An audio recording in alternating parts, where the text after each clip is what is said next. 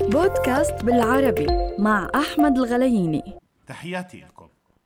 دائما نسمع مصطلح الدولة المدنية ولكن في المجتمعات العربية يحاول الفرد أن يعلن أنه علماني وذلك بسبب خوف الاتهام أنه شخص ملحد أو على الأقل غير مؤمن بالرسائل السماوية. وهذا مصطلح خاطئ فالعلمانية لا تعني أنه شخص غير مؤمن بالرسالات السماوية. أو ملحد. وبصراحة عدم فهم المصطلحات أو التعرف أو قبول الآخر جعل بعضنا يرمي الاتهامات على المختلفين عن الآخرين أو لا يشبهوهم. والعلماني لم يأتي من العالم الخارجي ولكن هو جزء من بيئة أنت تعيش بها. ولكن ربما تربيته أو نمط تعليمه أو وعيه الذاتي رسم له طريق مختلف عن طريقك. فقط ليس أكثر. ولكن السؤال الأهم هل يتعارض أن تكون شخص متدين وملتزم وفي نفس الوقت علماني؟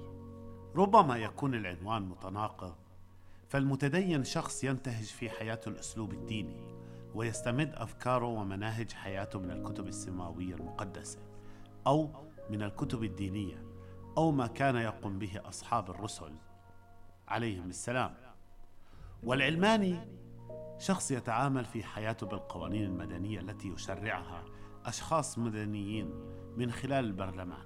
ولكن هذا لا يمنع أن يكون الشخص متدين يفصل حياته الدينية عن المدنية ويتعامل عن طريق القانون ويقدم الشكاوي في المحاكم المدنية ويقدم الشكاوي في المحاكم المدنية. وهناك من النادر أن تجد دول لديها محاكم دينية فالمحاكم هي دائما مدنية. قائمة على القوانين وعلى التشريعات الأرضية. وأيضا قد يكون الشخص متدين لديه قيم وأخلاق دينية وفي نفس الوقت يتعامل مع البنوك ويتعامل مع أشخاص يختلف عنهم ولا يشبهوه. وأيضا قد يكون من غير دينه وغيرها من الأمثلة. عزيزي المستمع عزيزي المستمع لا ننسى أيضا شيئا مهما. أن العقل العربي يتعارض يتعرض عزيزي المستمع.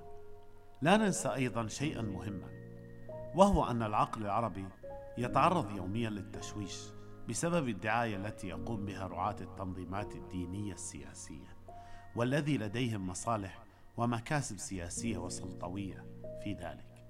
فالعلمانية هي تقف على مسافة واحدة من جميع الأديان ولذلك تجد أن الشخص المتدين الذي يقوم بفروض الدينية ويحترم جاره أو زميله من دين آخر يمكننا وصفه بالعلماني المتدين.